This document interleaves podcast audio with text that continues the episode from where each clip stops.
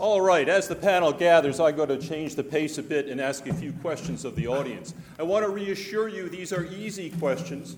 They're primarily designed to ensure that you're paying close attention to the panel that's about to follow. So there's just going to be two questions. I want you to listen very carefully. First question IMO 2020. Yes. IMO 2020, and you're going to have a, uh, uh, you're going to have a yay or nay answer. IMO 2020 is projected to reduce premature mortality by fewer than 10,000 lives per year or greater than 10,000 lives per year. Nicholas, you're supposed to help me count. Those of you who think that IMO will save fewer than 10,000 lives per year, raise your hand. I'm guessing 10. There's someone back there who raised their hand, I think 15. Those who think more than 10,000 per year. I think they counted the Very good. The estimates are between 40 and 60,000 lives per year will be saved as a result of the reduced sulfur emissions uh, uh, requirements that will go into effect on January 1st. Your second question, ladies and gentlemen, I'm encouraged that the majority of you appeared to get that question correct. Does shipping account for less than 10% of global emissions or more than 10% of global CO2 emissions? Those of you who think it accounts for more than 10%, please raise your hand. Oh, come on. If you're going to raise your hand, you've got to raise your hand. Don't, don't be shy about it. Don't be shy about it. All right. Those of you who think it accounts for less than 10%. Very good. There are many who don't know the answer to the question. I'm encouraged. I'm encouraged by that. We all have an opportunity to learn. The answer is between 3 and 4%.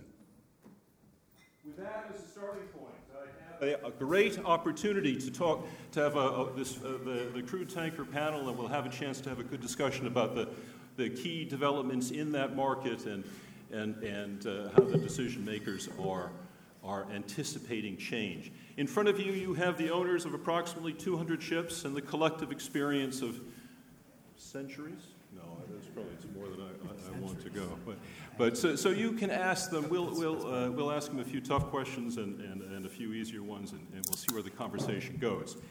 Um, Hugo de Stoop, Hugo, welcome. Thank you very much. Jeff Pribor, Bob Burke. And Paul, you're here as a, a, a, a, quick substitute. Thank you so much for making time today. My pleasure. I'm sorry I don't have any ships, but pleased to be here. Oh, well, very good. Fair enough. Fair enough. Let's start with ESG. Um, we have uh, heard earlier, just before it was announced that the building was burning down, that the banking industry, amongst others, is beginning introducing policies uh, called the Poseidon Principles, which will encourage lending to ships or will encourage banks reporting their carbon intensities of their portfolios. Some of the bankers responsible for the Poseidon principles have said it will get more difficult to finance existing ships as a result. Um, Bob, what's your thoughts on that? Um, thank you, first of all. Um, you know, I, I, like new ships. I like new cars. I like a new suit. You know, I like new buildings. This one happens to be old.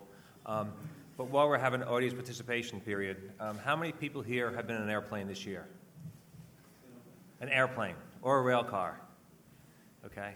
How many people have asked before they bought the ticket or afterwards how old that car was, that rail car was or that airplane? Anybody? No. Any in the back? No. Um, so I think it's interesting that we're happy to strap ourselves into a tube of steel with our family and get launched into space at 550 miles an hour on an asset that could be 28, 29 years old. And no one seems to think twice about it. Rail cars retire at the age of 40, airplanes at 29. Ships, somehow or other, are obsolete at 15. So I started to think about this. Has anyone seen the definitive study on the environmental life cycle of a ship? Anyone? I've looked for it, I can't find it. Um, it must be out there somewhere because we decided that 20 years is, is the life of a ship, at least the life of a tanker. It takes a lot of energy to make 40,000 tons of steel it takes a lot of energy to melt down 40,000 tons of steel. So I think someone, maybe in this room or somewhere, should go out and find out what that environmental impact is. I mean, emissions are a very important subject, as we just discussed. They really are. But the fact of the matter is, we can't renew the whole world tomorrow. So we have to be able to deal with the assets we have and find out exactly what the economic life is and the environmental life is. We can't have everything new right away. What about a 10 year cycle? That'd be cool. How about five years? How about single purpose ships like single purpose plastic? I mean, that would work, but it doesn't. You know, we tell our kids don't just throw stuff away, use it as long as you can, because that's the most environmentally friendly thing to do. You know, if we want to work on scrapping, then we should take care of our ships so they're 25. And guess what? 25% of the scrapping problem would just go away overnight. Hmm. That'd be nice. I mean, it's a lot of work to scrap a ship. It takes over a year to scrap a VL. And 40,000 tons of steel takes a lot of energy to make. So I started thinking about where this 20 years come from. I don't know. And we hire a bunch of um, engineers from our classification societies. And I would think they're the ones who decide how long the asset should live. Before OPA 90, they went 25, 30 years because that was the life they were built for. And OPA 90, there was, a, there was a, a, compromise that we would shorten the lives of the ships to bring in second hulls faster than they would ordinarily be in their economic life cycle. And people groaned about that, but we did it. And then 20 years seemed to feel like a nice number. Um, what disappoints me is I hear brokers, lawyers, bankers, charterers, a lot of people that have never been on a ship or have never sailed on a ship refer to 15 year old ships as rust buckets. But they're not. I've been on a lot of them. I brought a couple of bankers out to an 18 year old VLCC recently, and it's in great shape. We happened to buy it from my friend down here on the left who took good care of it for a long period of time. And they were amazed that they're going to scrap this asset in, in 24 months.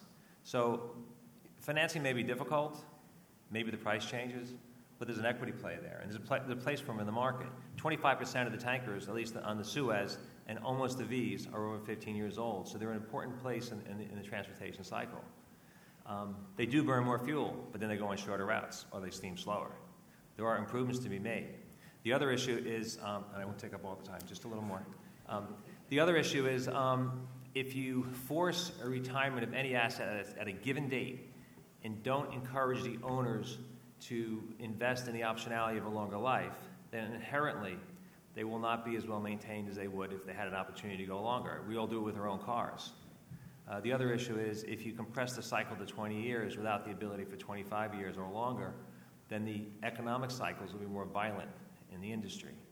So by limiting the age to 20 years, I think um, seems somewhat arbitrary. Unless, and I'm serious, unless someone else knows exactly why 20 seems to be a magic number, and now 15 is even a more magic number. Um, maybe the banks don't want to finance it, but equity certainly does. And um, from a financial point of view, I know over the last cycle we've made at least as much money as everybody else uh, with the lower capital costs. So the lower capital costs has helped our investors, and we don't really need any leverage when, when the assets are that cheap and the cycles are that strong. So, so Bob, I, the, the Poseidon principles, I think, are about carbon emissions rather than age. Uh, there are certainly bank policies about age out there. They, I don't think they've changed so much. It's, it's the new sensitivity to carbon. Do you see these, these Poseidon principles and carbon uh, metrics as particularly targeting older ships? They seem to, but I'm not an expert on the principles. But it would also seem to me that you should take into in effect into account the environmental life cycle. Like I said, 40,000 tons of steel is a lot of steel. Everyone wants people to scrap things in the European fashion. When, in Europe, I think we remelt the steel. Right. I think the Indians re-roll 90% of it. That's a whole different issue, which is a lot more efficient. But it's more than just carbon emissions from the stack. It's carbon emissions from the entire life cycle, like it should be on the electric cars and everything else we use. I didn't answer your question, I know. I wasn't planning on it. What was the question? the, the, passion comes through. I think that, that's the important part. So, so, so Bob tells us that uh, decarbonization is, is a significant issue to talk about, significant for the, for the industry. Uh, Hugo, how do you talk about it with your stakeholders? What does it uh, mean for Euronav? Well, I think that we've, uh, I mean, the conversation has uh, completely shifted uh, in the last 18 months. Uh, I think nobody can ignore uh, now the fact that everybody is talking about it, and uh, to a certain extent, you know, IMO 2020 seems to be an old story. Everybody is already yeah. talking about IMO 2050 and what it means for 10 years from now, 20 years from now, and how we're going to get there. And a lot of people are, are still very, very skeptical. Um, you know, I can't disagree with what uh, Bob said. Uh, unfortunately, I can't disagree with you. I think that people are looking at the space and not looking broader to, you know, from what we call um, wake to well, or well to wake, sorry. Uh, but we're all in the hands of the regulators. I think that uh, some of us have tried to influence the rules uh, for other issues and we're not very successful. Um, so at some point in time, you have to play within the market that is given to you. It's given to you by the regulator. Uh, I wouldn't disagree and I would not uh, hold a different speech.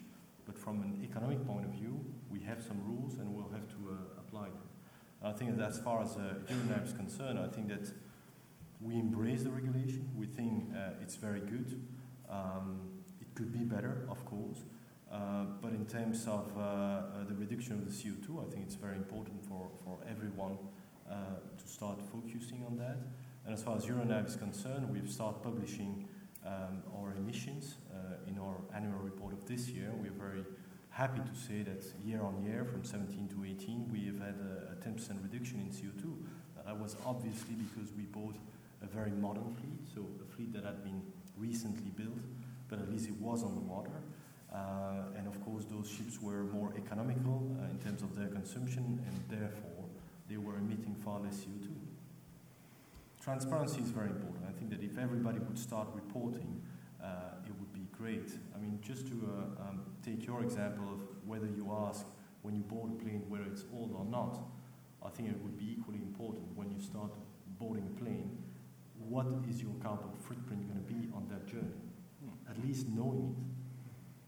So, so Hugo, you know the, the next uh, question now. So you saved 10% on your carbon last year.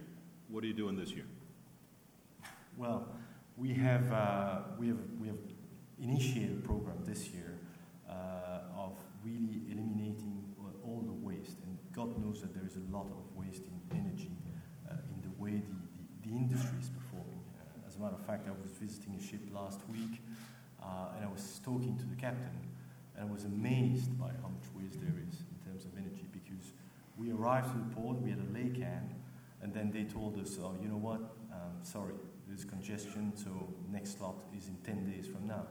We could have reduced our speed and arrived plenty of time for that laycan or hmm. for a new laycan that would have been communicated to us, uh, and we would have saved a lot of energy. I mean, the same goes for the boilers. We're supposed to run uh, the pumps, and they're supposed to be started two or three hours in advance. And we were given the instruction to start them, and it was only 10 hours later that we started using them. Again, a big waste. Um, in terms of the technology that you can apply nowadays, it's amazing that with a couple of sensors uh, and, and a pretty good piece of software coupled with this hardware, you can save a lot of energy on a daily basis. You can save one ton here, one ton there, but at the end of the year, especially when you have a large fleet, it means that um, you're going to save a lot of lot of the fuel that you would have otherwise consumed, and therefore limit your CO2 emissions. So I think that it's time to cooperate. It's time to cooperate uh, uh, with our clients. It's time to, to cooperate with the ports authorities and to be more efficient more focused on where can we not waste all that energy. That's what we are uh, trying to do this year.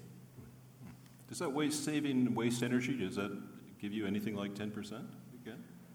10% is a, is a big ambition. I don't think that you can achieve that in one year. Uh, however, um, we have good reason to believe that 10% within a couple of years could be there. Because, I mean, I can't tell you, I can't repeat myself, uh, how much waste there is. Hmm. And I, I, suppose that we, we all agree on this matter. The, the, the industry is not uh, there to focus on, on wasting can I agree. can I jump in, Arlen? Please. I think it's interesting that you started out with a broad comment of let's talk about ESG, and then we, you and Bob have gone into a deep dive on just one element of it, which is an important one, a very important one, carbon emissions. And the Poseidon Principle is just one initiative to deal with carbon emissions. As Hugo said, it's the regulations, it's everything. But to go back to the bigger picture, you know, ESG is something that's changed a lot in the last 18 months. The focus on ESG, and it goes way beyond just any any one uh, uh, concept like carbon emissions. So it, that's why we've embraced the concept and made it part of our, our, our charter. We've, we've put it into the, our 10K that these principles are important to us. But your story, Hugo, I, I, it brings to mind something similar. In our, our, company, we've started an initiative too to count the, the carbon emissions. Uh, it's called it's technically we call it Get to Green. That's what we say to our, our seafarers. But it ties into ESG in a broader way because beyond just eliminating waste, which is definitely one of the, the reasons to have it, you know, it appeals to the seafarers, many of whom are millennials, some are older, but that these people on our ships, and I'm sure it's true of all of us here, really care about what's going on in the environment. And they want to do, we can motivate them to do it not just to save HQ some money, uh, although that's a good, good goal, but to be doing something good. So, but if they, and right now the steps are mostly about efficiency, as you said, Hugo, but in, in time it'll be about new technologies that allow each ship to, to, to eliminate or reduce their carbon emissions. And it's important to get all of our employees involved. And I think they like seeing that the companies they work for care about this, not just from, from saving money, but for actually being devoted to the principles.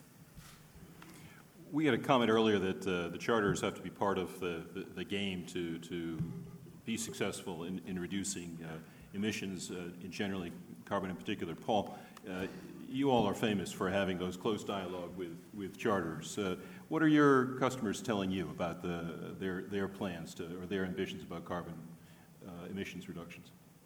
Well, they don't, they don't go to any specific um, actions that should be taken. Um, they do express their overall concern. Um, and we tell them, yes, we understand your overall concerns, but it's not for us as the owners who should directly take any action beyond the normal procedures that you should be taking anyway as far as uh, uh, safety and environmental matters are concerned. Um, we emphasize that we know that uh, decarbonation is going to happen one day, and we will be participating in that along with other companies. But that's got to go through the IMO. That's what they're there for. It's not for us to start doing things individually, inventing our own rules. Uh, rules have to be set by the IMO, just as I have been in the past uh, on other matters. Um, what concerns me a little bit about what I've heard today um, is the um, presence of banks taking some kind of role in, in this uh, activity. Um, and I'm wondering, where on earth do they come into it? It's becoming slightly worrying that for a, an industry which is pretty well over-regulated anyway, has high uh, corporate governance requirements. You talk to a banker and he's um, depressed with uh, all the rules he has to follow.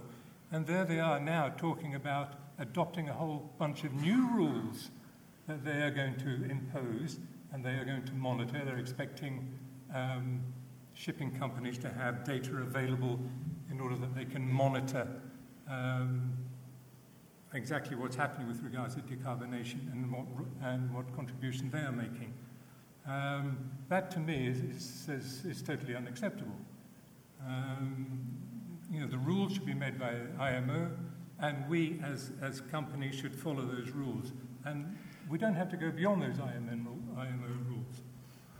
Um, uh, Paul, I, I, think maybe put the, let me put this in a little different light uh, yeah. about the Poseidon Principles. The European Central Bank has declared that climate change is a systemic risk for banks, mm-hmm. and banks are responding to that ruling, and that they have to actively manage risk. For some reason, shipping is perceived as a risk factor in that regard, and and so they're responding uh, to the rules, uh, uh, and and I think it's it's admirable that they're taking that initiative.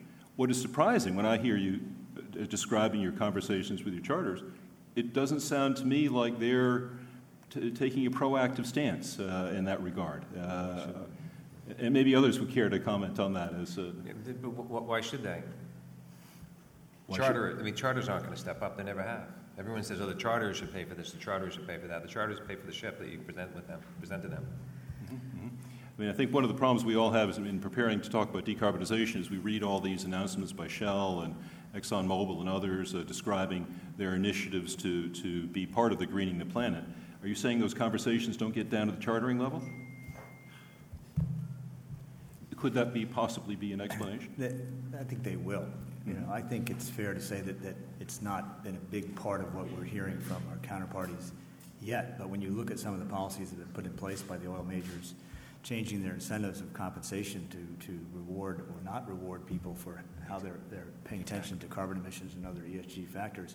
It's only, it's just an opinion, Paul, not a fact, but it's only a matter of time before they do.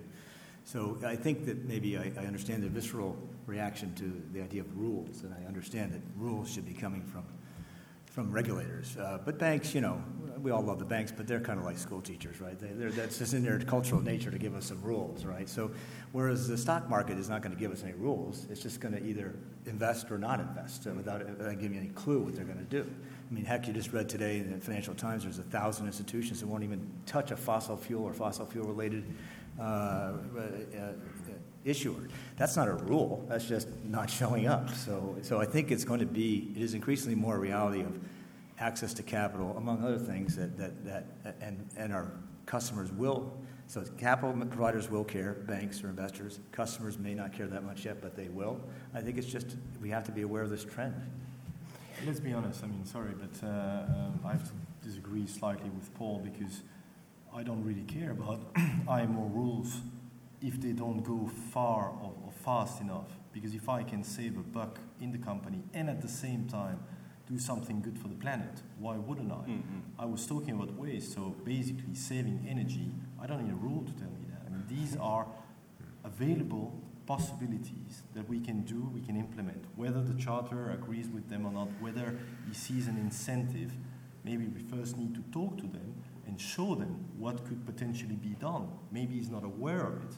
So economics will play first, but in this case, economics goes in the same direction as the reduction of the CO2.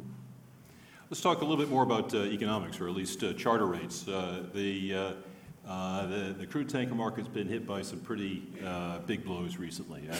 we had a, after after a panel last year, the rates did pretty well. Um, so I, I, regard this as a leading indicator of an improving market, certainly.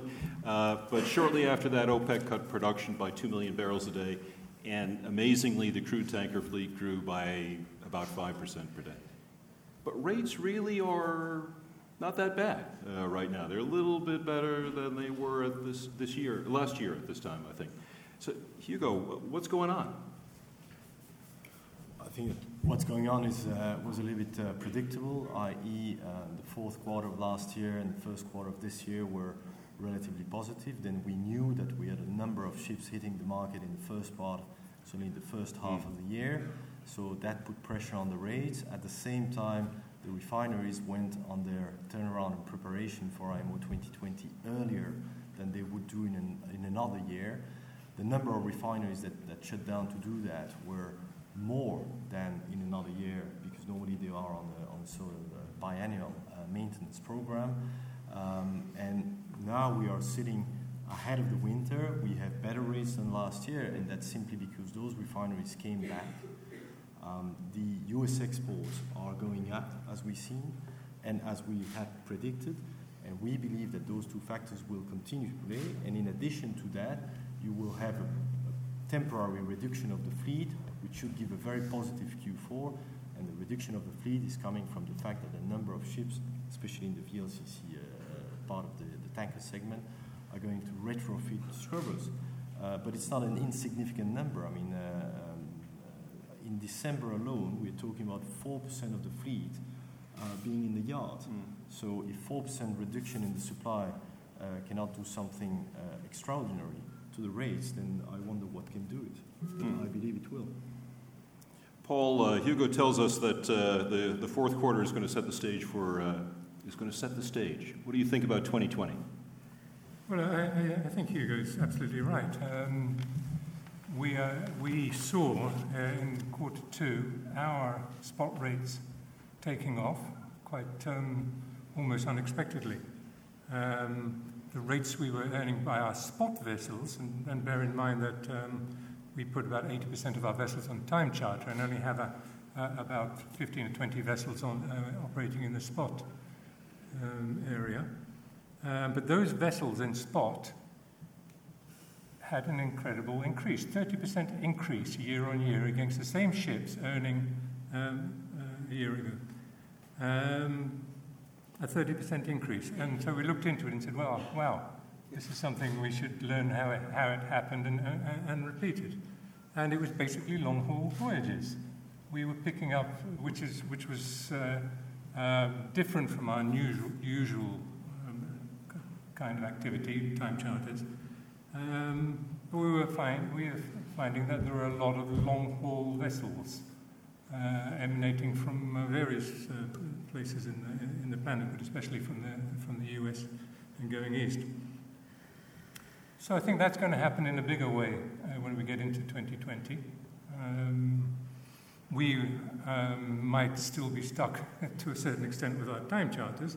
As soon as those time charters come off, we're going to take advantage uh, those uh, uh potential spot voyages.